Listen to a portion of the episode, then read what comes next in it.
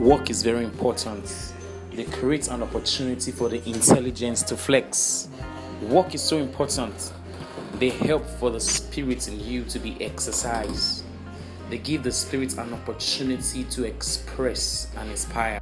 So when you retire from work of any sort, then you're invariably inviting death because you're no longer useful to the brain, neither are you getting useful to the spirit.